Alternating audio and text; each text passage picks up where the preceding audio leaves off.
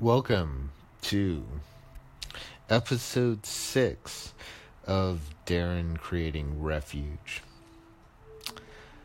Today was another tough day, and um, in these moments, I am finding that it's good to um, record the emotions and situations that I'm going through and what I find helpful in terms of some realizations and perspectives in terms of um, my growing process.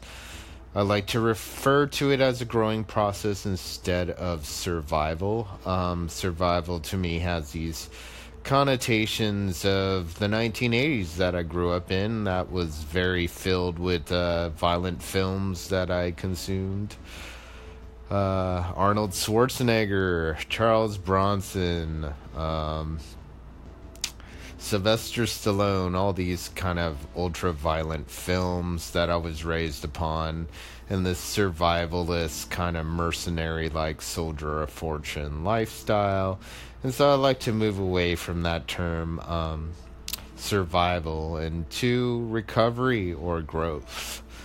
So, um, in this episode, I would like to cover um, this theme that I brought up in episode five, around the tail end of it, of uh, isolation, uh, solitude, alienation, and um, the step or the path towards reintegration. Um, so, for myself, um, how I have tried to reintegrate into society and um, with others instead of self imposed isolation um, and mind spinning in that process. It's by feeling the fear and just doing it anyway. Um, so that's a popular phrase that I've came across in a book about ascension. Um, and it really spoke to me and it gave me perspective on why I do some of the things that I do. So, in the previous episode of uh, episode four, I talked about cycling and getting outdoors, movement, the importance of movement to um, process some of the things that are going on in my mind and just sweating it out and sorting it out on the road or through a walk or in nature um, and sitting with that insight. So, uh, for me, one of the things that I've used um, to reintegrate is dancing. So, many of you who may follow me on Instagram know that I like to go go dance. And when I go go dance, I dance up to five hours straight pretty much without a bathroom break. Um, I'm usually on a stage um, or on a dance floor. I bring a couple water bottles with me um, and I fill them up so I don't have to leave the floor or the box. Um, and what I do is I dress up like I used to when I was a teenager. Um, some people refer to it as drag. It's really not drag, it's more like costuming. Um, I don't mind the term drag though. Um, and it's an extension of my gothic slash death rock days when I was a teenager, although I do not wear makeup, um, maybe a wig at most, and uh, outfits that are a combination of sportswear ethnic wear, um, and I've been adding some other kind of jazzy elements, decorative stuff to my outfits to stick out um, from the crowd. So, one of my last outfits I had, I had two pink little toy Uzis that light up, these handguns that light up when you depress the trigger. Um, and I wore that with um, these leggings with knee pads by Nike, uh, a Puma top, and uh, arm sleeves, um, and a white Andy Warhol s wig. Um, so that gives you an idea of some of the things I wear. I also bring stretch bands to um, kind of work out some kinks in my body as I'm going along. As you can imagine, that is a very vulnerable space to be in. So, wearing something really kind of peculiar, some may say strange or outlandish, and being on center stage and everyone's looking at you or not. Um, when I first got onto the box, um, I experienced like the changes within the Bay Area, and that the club that I was dancing in, where this was considered normal, fair, um, it was really not the thing anymore. Um, so the demographic shift, uh, and the new club goers would point, laugh. Um, some would give praise, some would hit my butt, or what have you. Um, and just being open to that process. And I was going to clubs with the intention on meeting people, making friends, and whatnot. But ultimately, I would be going home alone. Um, and this would uh, kind of set my mind in the space of like, you know, what's wrong with me, you know, why aren't I meeting people, la di da. But just being open to the experience and what unfolds and less and being less reactive um, allowed love to manifest. And through that process, I did meet a lot of people here in Oakland at this one club that I dance at called the Uptown. They have a night, and I met the photographer there, and I also met a lot of the DJs, and they were a supportive system of sorts. Um, I don't necessarily see these people outside of the club environment. Um, but, you know, I count them as my extended family. They are a support system of sorts.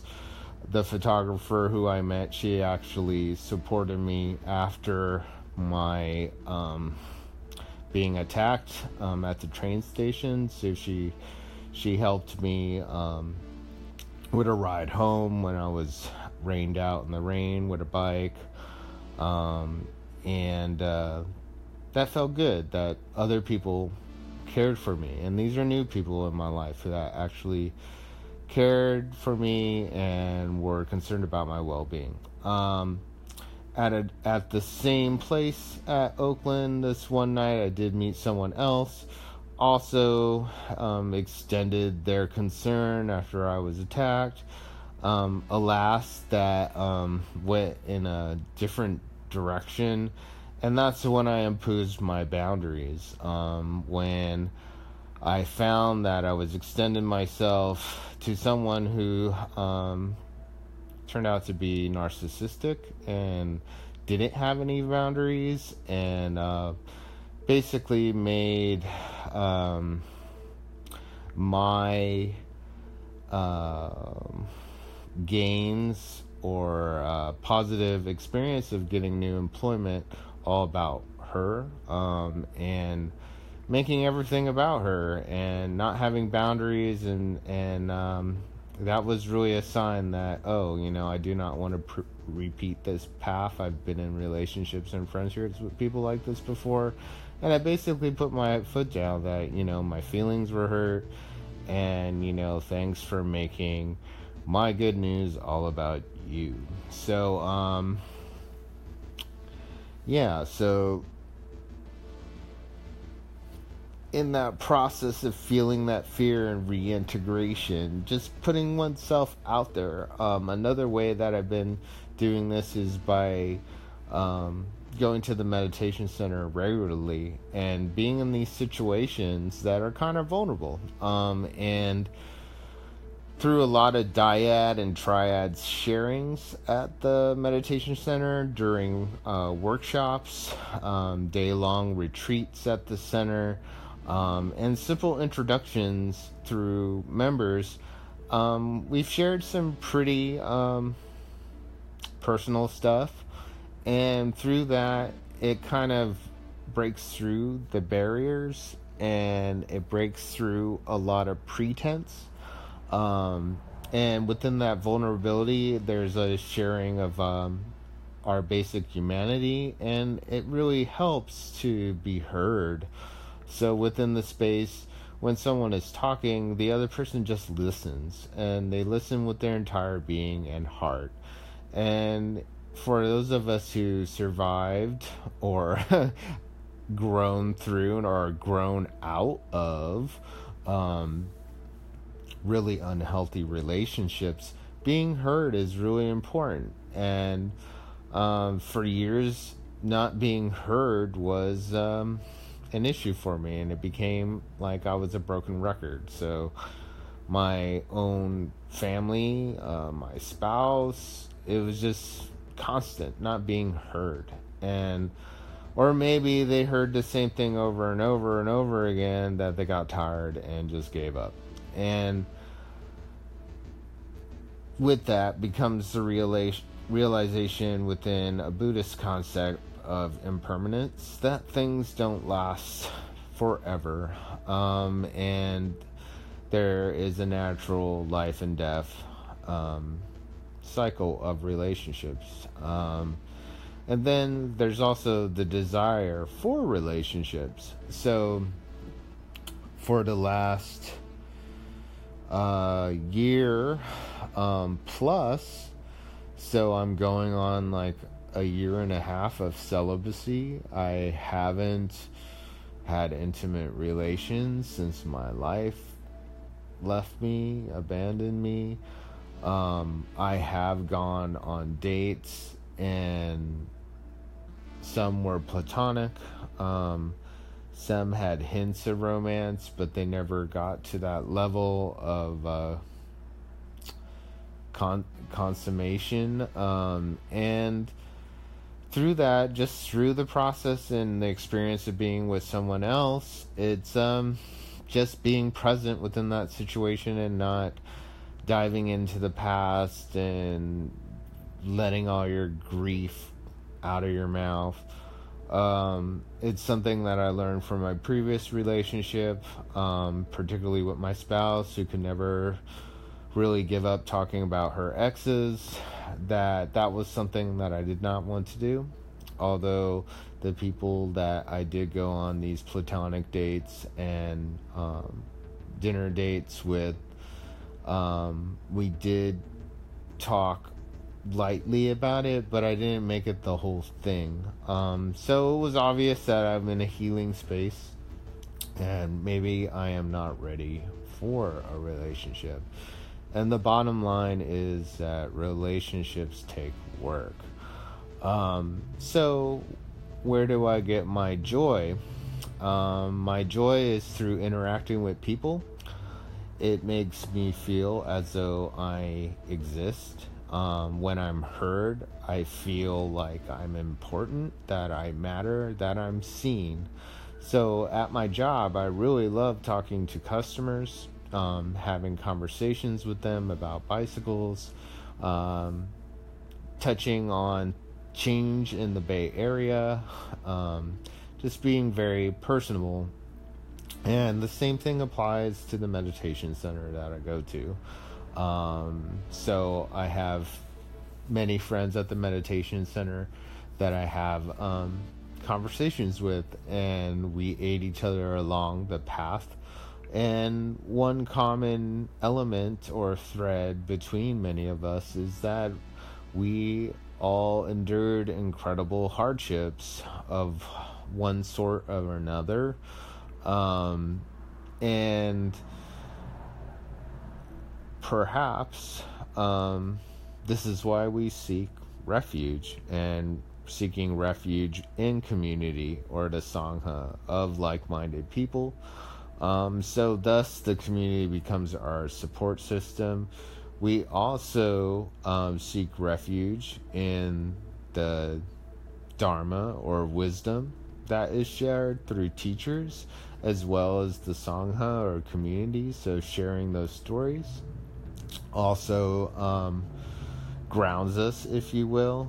Um, and then, uh, lastly, although this is all backwards, um, the last jewel, if you will, of the three jewels of Buddhism is seeking refuge in the Buddha and the wisdom shared and transmitted through the Buddha. And there's many Buddhas. Um, So for myself, I am aligned more with Kuan Yin, who is the goddess of compassion. Um, I uh, I am also um, highly immersed in Manjushri, uh, which is um, a bodhisattva um, that wields a sword and cuts through, um, kind of referred to as uh, the one who cuts through bullshit. Um, and I'm also um, deeply aligned with Tara that represents liberation. There's many different forms of tar- Tara, and um, and Amitabha, um, who uh, whose vehicle is the peacock. So I'm very enamored with the peacock, and there's actually a story of how the peacock was created by Guan Yin um, from a brown bird. And so if you look at peacock's feathers, um, at the tip of the feather, it looks like an eye, and the legend says that Guan Yin created the peacock feather um, to watch over all of humanity and report back to her all those naughty deeds. Um, so, um, reintegration. It's um, it is a process. Alas, I am alone. Um, I am living with my cat.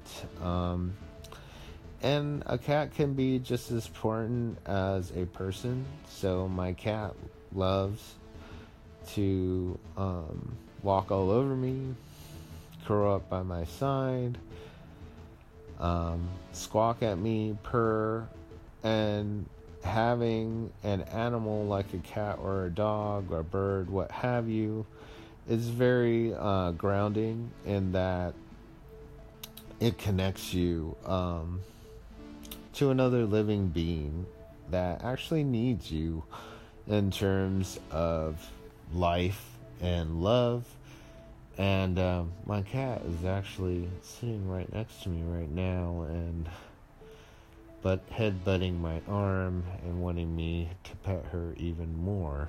Um, so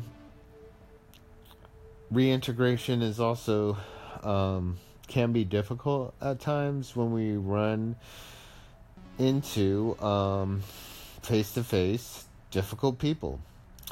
So today, on my way home from work, and it was a very grueling day at work, um, we've been short staffed um, for a long time.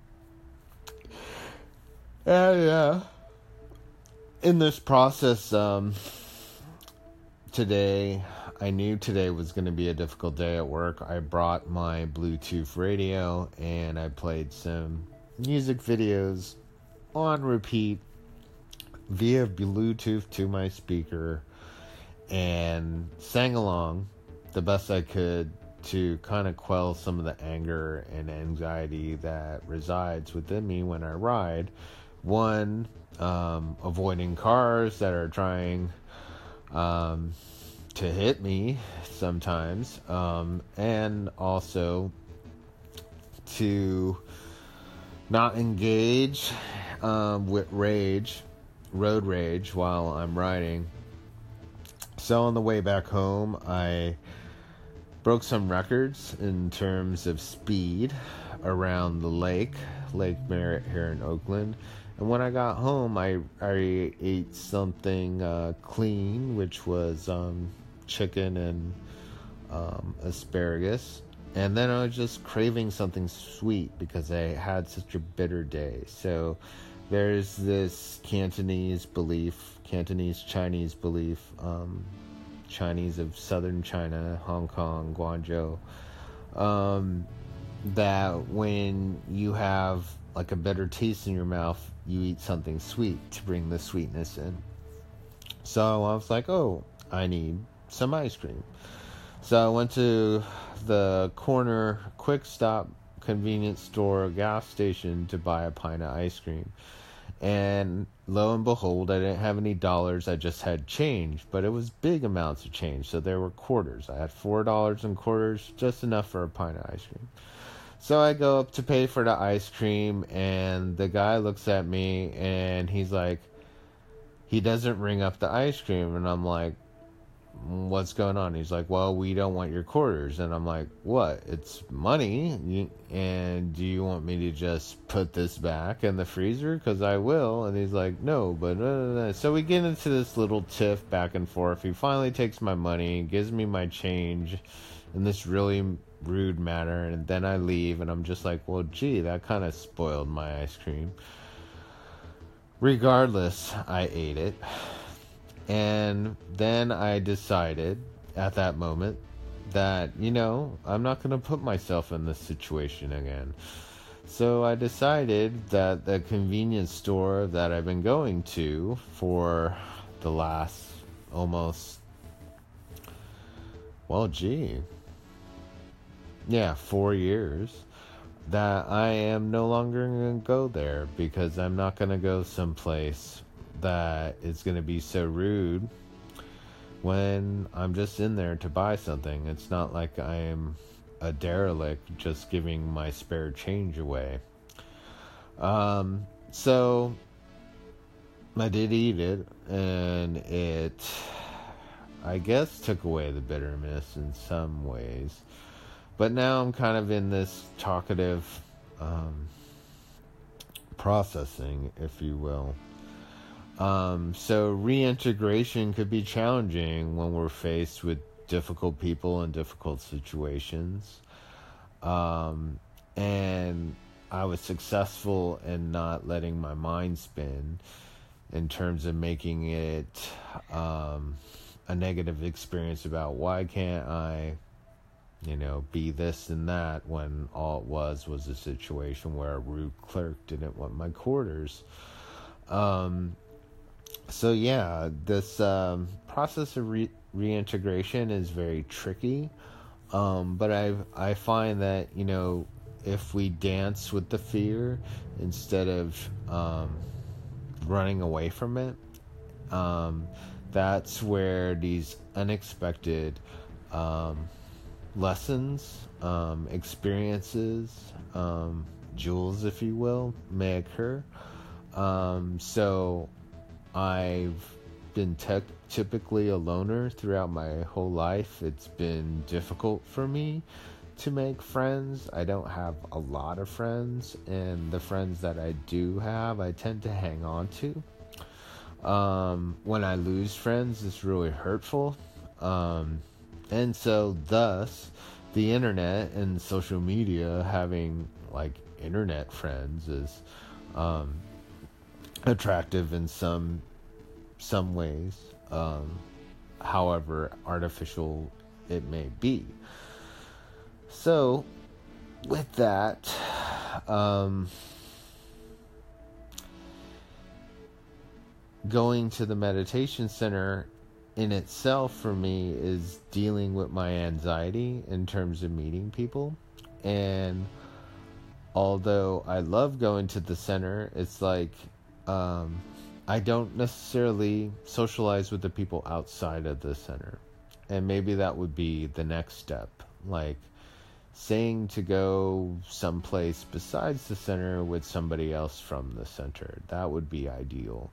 Or taking our practice outside of the doors of the center into nature. Um, so that's the next step that I am playing with in my mind in terms of reintegration. And hopefully you know, fostering relationships with people from the center who I've met um, to widen into new friendships. Um, and hopefully, it is something I could report about in the future.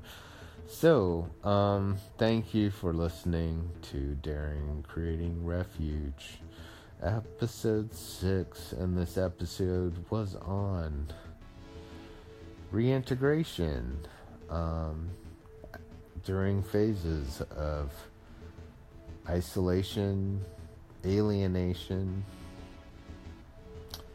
and solitude. Thanks for listening.